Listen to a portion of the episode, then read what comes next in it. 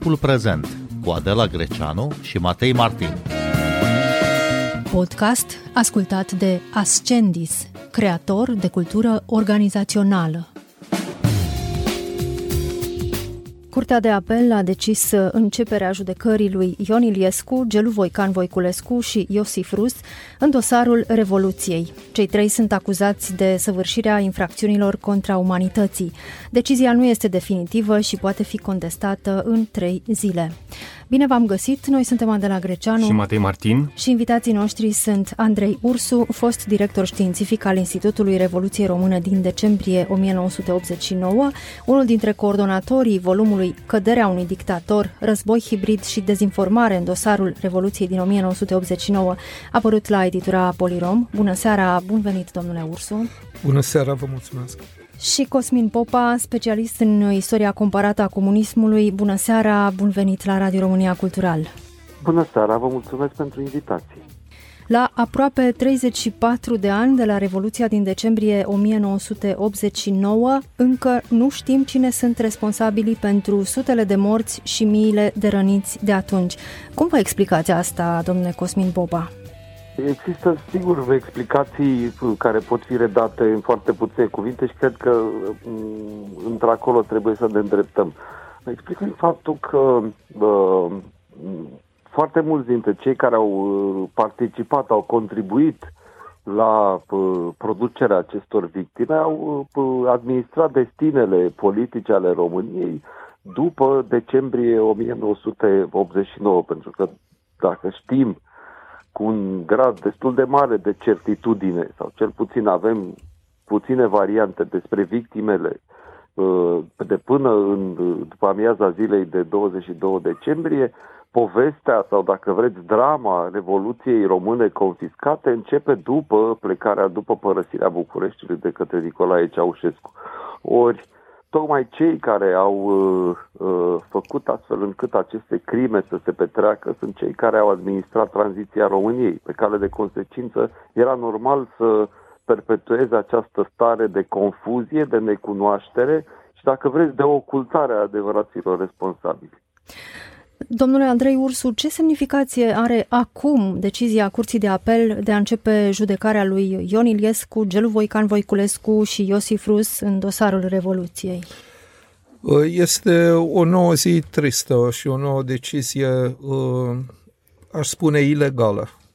Dosarul Revoluției, așa cum se prezintă și pe care l-am studiat împreună cu colegii noștri în, uh, cu de, în amănunt de uh, mai bine de trei ani, Uh, nu este uh, gata de judecată. Lipsesc sute de dosare pentru victime. Din cauza că se ocultează ceea ce colegul meu Cosmin Popa a spus că ar fi fost uh, multele, mulți vinovați pentru crimele de după 22 și anume teroriștii care au existat în carne și oase cu nume și prenume și cu un armament care aparținea securității Uh, și cu uh, echipament USLA în general, uh, cu dispozitive de tragere specifice securității, cu puncte de tragere care erau case conspirative ale securității. Vilele din jurul televiziunii care erau ocupate în acele zile de securiști, de rețeaua respectivă și anume, conform planurilor pe care le-am găsit în dosarele securității, era vorba de rețeaua luptei de rezistență pe teritoriul vremenic ocupat de inamic, mai pe scurt, rezistenții, securiștii așa îi numeau, cei care au rămas la vedere, nu toată securitatea a făcut parte din acea rețea, ci au număr de vreo 2-3 mii după socoteala noastră, pe toată, în toată țara. Rețeaua respectivă uh, erau numiți luptătorii noștri sau rezistenții, erau foarte mândri securiștii de birou, cei restul de 10.000 de ofițeri de securitate care cunoșteau lupta de rezistență, planurile erau de mult stabilite, pregătite, erau în toată țara, încă o dată erau în locuri, erau, de, după 17 decembrie au preluat uh, să spunem, o poziție de stand-by, deci erau pregătiți fiindcă li s-a dat ordin și, până la urmă, poate cunoașteți și ordinul acela cifrat din Scânteia Tineretului, în care li s-a spus să fie gata să-și dea viața pentru evenimentele majore care urmează să se întâmple în următoarele zile. Și astea fac parte din agendele de lucru ale lui Iulian Vlad, Gheorghe Ardeleanu, uh, și ceilalți, Ghiță, Gregorie Ghiță și ceilalți șefi ai securității. Era un plan de mult stabilit și avea scopul să-l aducă pe Ceaușescu înapoi la putere în cazul unei revolte populare în care dictatorul urma să fie nevoit să părăsească sediul puterii. Ceaușescu a, și-a urmat planul, urma să se ajungă la Uh, Voinești, lângă Târgoviște. Acolo s-a descoperit militare, au găsit un bunker cu o, radio, uh, o stație de radio emisie foarte puternică, de unde el urma să se adreseze poporului. În mintea lui, încă o dată să ne înțelegem, uh, a ne uita înapoi la toate aceste fapte par absurde. Nu? În realitate, pentru acea vreme, pentru concepția lui Ceaușescu, pentru grandomania lui, pentru frica pe care o avea de o revoltă, mai ales după Brașov, 87, era foarte natural să conceapă o luptă de rezistență după mod, și am găsit și asta în dosarele mhm. securității, după, după modelul Tito din cel de-al doilea război mondial de rezistență împotriva naziștilor, modelul Viet Cong și modelul Castro Guevara din Cuba. Toate au fost războaie de gherilă urbană sau gherilă uh, împotriva unei forțe mult mai mari în toate cazurile, dar care au reușit să țină în șac și până la urmă să câștige teren împotriva acelei forțe mult mai mari. Asta era planul luptei de rezistență, au tras într-un mod uh, mascat, uh, conspirat din, loc, din uh, locuri foarte bine stabilite pe care le schimbau, principiul era trage și fugi, din cauza asta s-a creat atâta confuzie. Trăgeau deseori în momente de uh, joncțiune a forțelor militare și civile care erau revoluția. Și anume, în clipa când se apropiau două coloane, două formațiuni militare sau de revoluționari, filtre și așa mai departe, uh, Rezistenții trăgeau câteva focuri, în general tot trăgeau foc cu foc, cu arme de calibru redus pe care le puteau disimula în uh, combinezoanele negre, în general, cu care erau uh, echipați și puteau să fugă, să schimbe poziția. Dispozitivele pe care le-au folosit și care au fost găsite Uh, gloanțele pe care le-au folosit erau toate din arsenalul securității pe care le-am găsit. Sunt în procesele verbale de predare-primire a armamentului securității către armată pe 1 și 4 ianuarie. Să ne înțelegem, nu le-au depus armele până în decembrie, nu, în ianuarie, când lupta nu prea mai avea sens. Încă o dată, până la urmă, lupta a, s-a stins în cea mai mare parte pe 25 după împușcarea lui Ceaușescu. Și asta a fost și scopul pentru care Ceaușescu a fost uh, expediat rapid uh, în fața protonului de execuție din cauza că știa, știau și Gelu Voican Voiculescu și Iliescu și toți generalii care preluaseră puterea știau cu cine au de-a face, că e vorba de lupta de rezistență a formațiunilor de securitate. Iulian Vlad a declarat acest lucru în fața procurorului militar, șef Gheorghe Diaconescu, în ianuarie 90. Bun, un asemenea proces care reîncepe, stă să reînceapă, uh, are o miză istorică, clarificarea unor evenimente și o miză juridică, adică uh, consecințe. Cum vedeți uh, aceste două direcții, domnule Popa?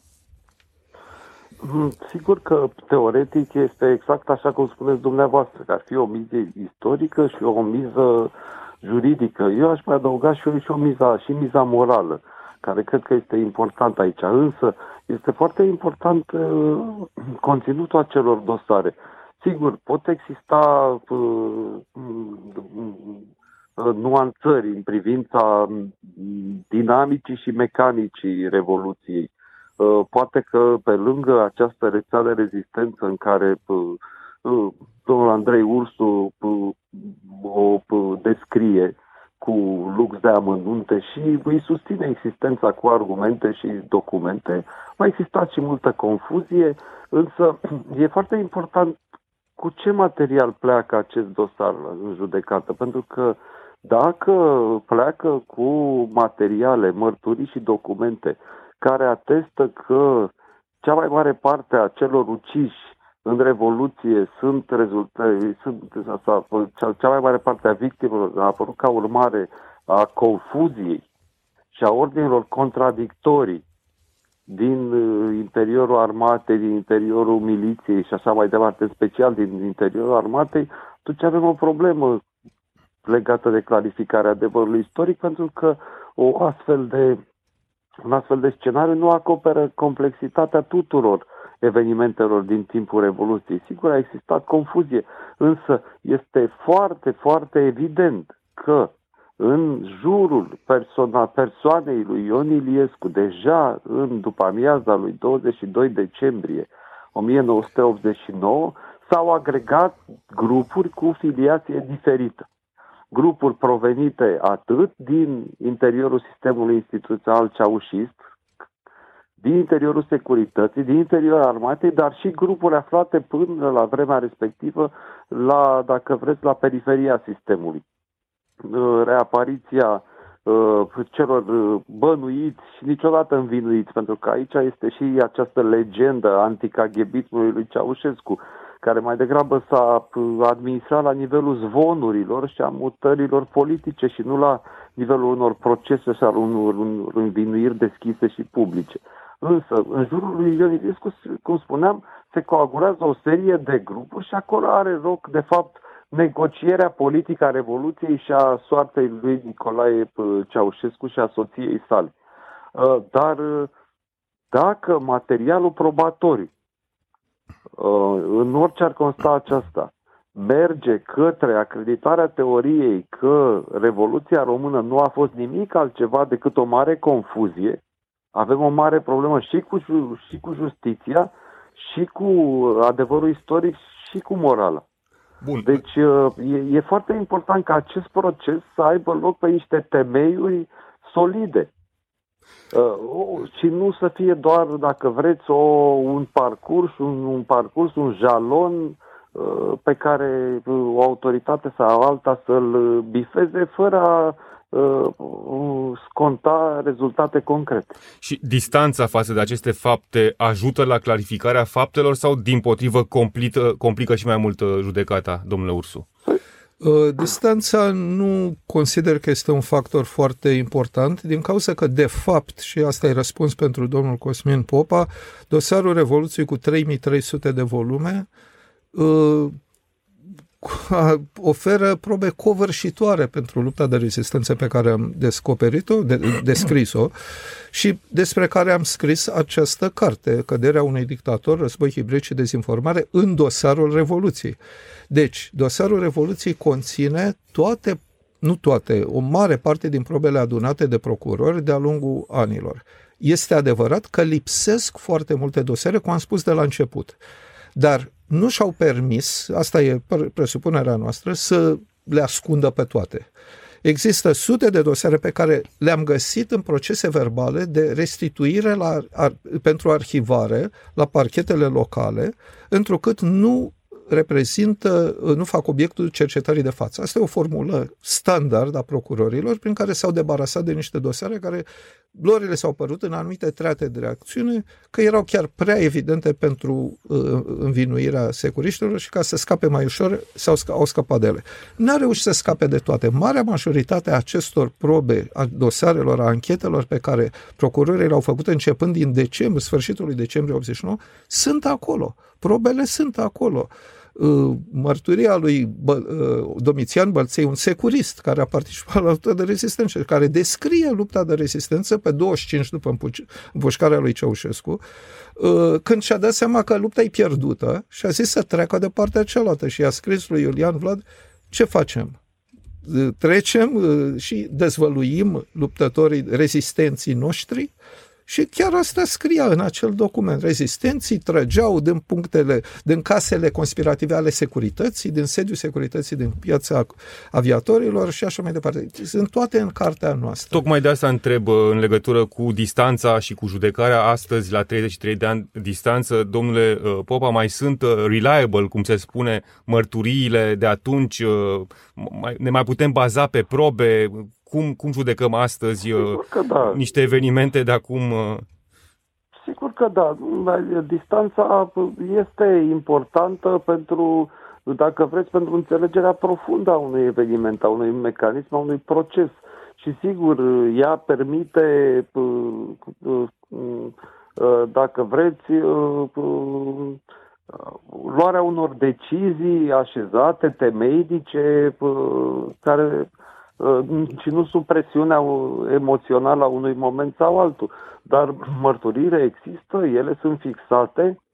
Aici uh, e foarte important pentru că, de fapt, tot acest dosar trebuie să răspundă la o întrebare fundamentală. Și anume, uh, Revoluția română a fost sau nu confiscată de eșalonul 2 al lui Nicolae Ceaușescu și dacă înlăturarea lui Nicolae Ceaușescu a vrut să însemne pentru acești oameni și înlăturarea comunismului sau, sau doar reformarea ei, lui. Și după aceea vine problema responsabilității pentru zecile, sutele de morți din timpul uh, Revoluției. Pentru că, um, de fapt, o altă întrebare se, la care trebuie să răspundă acest proces este de ce cei care au preluat puterea după înlăturarea lui Ceaușescu au avut uh, uh, nevoie de aceste victime. Sigur că o explicație poate să constituie și activitatea acestei rețele de rezistenți, pe care eu nu o contest. Însă, cred că lucrurile uh, s-au tranșat la nivel politic. Problema este de recuperare acestei rețele de către noul regim și repet, de ce a fost nevoie de un număr atât de mare de victime? Nu cred că uh, uh, uh, acești oameni să fie acționat doar în baza unor ordine date înainte de 22 decembrie 1989, fără a, se, fără a vedea ceea ce se întâmplă în stradă, ceea ce se întâmplă la televizor, era limpede că erau lipsiți de un uh, fundament. Deci, cred că nu rezolvă întreaga complexitate politică a Revoluției existența acestei, acestei rețele. Deși a fost iarăși destul de evidentă și încercarea noilor autorități, dacă vreți, de a steriliza o bună parte din aparatul de represiune al lui Ceaușescu după, după căderea uh, comunismului și de a salva uh, Uh, o parte din rețeaua acest fostei securități. 1166 de victime a făcut Revoluția, 300 de oameni au murit înainte de prăbușirea regimului Ceaușescu, 828 uh, după instituirea Frontului Salvării Naționale și 66 de victime pentru care nu se cunoaște exact uh, data morții. Cam acestea sunt cifrele și cam asta ar trebui să rezolve și acest dosar, domnule da. Ursu. Da. Pe scurt, dosarul ăsta nu are cum să rezolve uh, vinovățiile pentru aceste victime. Primul rând vă spun că au fost 1290, după statisticile mai, uh, să spunem, cu, uh, create cu mai multă acribie, cu mai multă cercetare de cercetători mai recenți, care ne-am uitat în toate dosarele, le-am luat la mână și în toate statisticile și au murit aproape 1000 după data de 22 decembrie, după amiaza de 22 decembrie. Uh, nu avem date, deci nu merg pe uh, ideea de a cred sau nu cred. Dar nu sunt date că imperativul luptelor uh, de stradă de atunci ale teroriștilor au avut vreo legătură cu noua administrație, cu noua uh, eșalonul 2 sau și așa mai departe. Ei erau pregătiți adică de mult. Și lăsați-mă să, lăsați-mă să termin, că v-am lăsat și eu pe dumneavoastră să terminați și nu, eu îmi dați voie... Dovadă să da. Deci, nu există documente, în schimb există nenumărate documente că ei au acționat independent, conform principiilor luptei de rezistență de care am povestit, uh, o luptă de gherilă urbană foarte conspirată în care trebuiau să acționeze independent și ordinele pe care le aveau chiar asta spuneau, că trebuiau să acționeze independent pentru readucerea comandantului suprem la putere. Asta era, să fie gata să-și sacrifice viața pentru ei și în foarte multe declarații apar astfel de luptători care atunci când erau încolțiți strigau Ceaușescu, își dădeau viața pentru Ceaușescu, luptau pentru el, își juraseră uh, loialitate totală pentru Nicolae Ceaușescu. În schimb, după ianuarie 90, după ce împușcarea lui Ceaușescu încă o dată, în, fa- în sine, matematic, a demonstrat că lupta de rezistență era pentru el, fiindcă 90% din, uh, din pe, pe 25 decembrie n-au mai fost, începând de momentul în care s-a anunțat împușcarea lui Ceaușescu, uh, a scăzut cu 90% numărul morților și, și răniților. Deci este clar că era legat de Ceaușescu, fără discuție. Scopul luptei de rezistență era legat de Ceaușescu. Lui Puține Iliescu... lucruri sunt clare, de fapt. Poftim? Puține lucruri sunt clare, de fapt. Nu, sunt așa, numerele sunt clare. Da? Deci a scăzut cu 90%. De ce a scăzut cu 90%? Din cauza că l-au împușcat pe Ceaușescu. Oamenii ăștia n-au mai tras, fiindcă marea majoritate și-au dat seama că nu mai au de ce să lupte. Au lăsat, s-au ascuns. Acum, să ne înțelegem, după 25 decembrie au mai fost câțiva care au mai tras, fiindcă n-au crezut și avem și mărturii de genul ăsta, în care l-au prins pe unul chiar aici, la radio. Și asta e o mărturie de la Mironov, care spune au prins, a văzut el, omul ăla prins, încolțit de militari, era 26, lasă armele, uh, Ceaușescu a murit. Nu cred. Deci, existau oameni foarte loiali în această rețea, erau pregătiți, erau, ca să spunem așa, spălați pe creier, avem documentație foarte bogată în acest sens. Este foarte adevărat că noua administrație, care le-a fost frică și armatei, nu, armata română nu știa să lupte cu astfel de rețea. Din cauza asta s-au și împușcat între ei, fiindcă le-a fost foarte ușor rezistenților să creeze oportunități de foc fratricid. Cum v-am spus de la început, se trăgea la confluența dintre la juncțiunea dintre unități militare, din uh, formațiuni militare și revoluționari.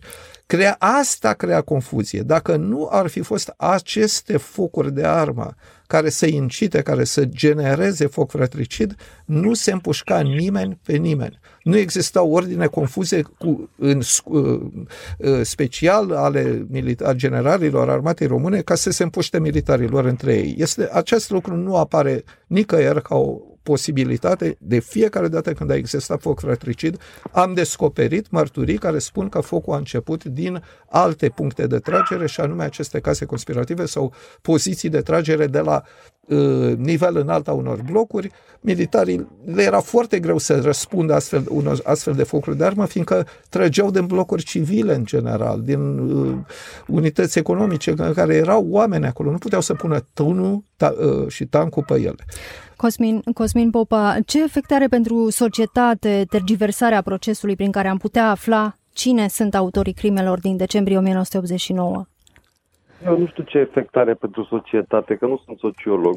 Tergiversarea uh, adevărului, doar consolidarea de încredere în justiție și în mediul politic care dictează astfel de lucruri. Dar pot să spun că uh, dacă lucrurile ar fi atât de clare, cum susține Andrei Ursu, nu văd de ce regimul Iliescu ar fi ocultat existența acestei rețele care îi deservea perfect tot discursul ideologic care s-a creat după decembrie 1989, și anume că Ceaușescu a avut susținători, a avut teroriști care l-au apărat și că împușcarea lui a fost o necesitate obiectivă. Ceea ce, deci nu, nu, asta nu reușesc să înțeleg. Și ok, am o explicație, sunt, Cosmin, pentru asta. Și uh, sigur, să, lasă-mă să da. spun da. cum și sigur că există dovezi, dar există dovezi și pentru confuzie, există dovezi și pentru uh, uh, acțiunea, pentru dovezile legate de această rezistență le știu foarte bine, Andrei, și știu și teoria și argumentele uh, tale și ale celor care o, o, o susțin. Însă, pe lângă asta a mai existat și altceva care a justificat o construcție politică. Pentru okay. că în jurul lui Iliescu s-au agregat grupurile de la armată în frunte cu militarul, grupurile de la securitate, Vlad, care și-au negociat saltul în tranziție în jurul lui. Iar dacă stăm să ne gândim obiectiv, această rețea, odată expusă, odată condamnată, ar fi oferit practic o platformă ideală de conciliere a, tot, a tuturor acestor grupuri pe o platformă anticeaușistă, criminală, care ar fi deservit foarte bine regimul. Securitatea nu a fost salvată prin ocultarea acestei rețele. Securitatea a fost salvată prin crearea incidentelor de la Târgu Mureș, când s-a reînființat SRI-ul și s-a făcut incorpore saltul întregului sistem în, în postcomunism. Nu asta este platforma. De aceea cred că e, e nevoie de mult mai multe discuții și uh, știm amândoi, nu există adevăr absolut în istorie. Nu există, există versiuni, există perspective. Nu există adevăr absolut uh, în istorie și nu o să rezolvăm noi adevărul absolut în această emisiune care se apropie de final. La final de emisiune o să vă spun că au apărut uh, zeci de volume despre Revoluție, sunt cercetări serioase, cronologii, pagini de istorie, cărți scrise de istorici sau de participanți uh, angajați, de martori sau de oameni care au privit de la distanță. Uh, vă recomand uh, doar trei volume care ar merita citite. Nestor Rateș, România, Revoluția încălcită, o carte apărută la litera în 1994.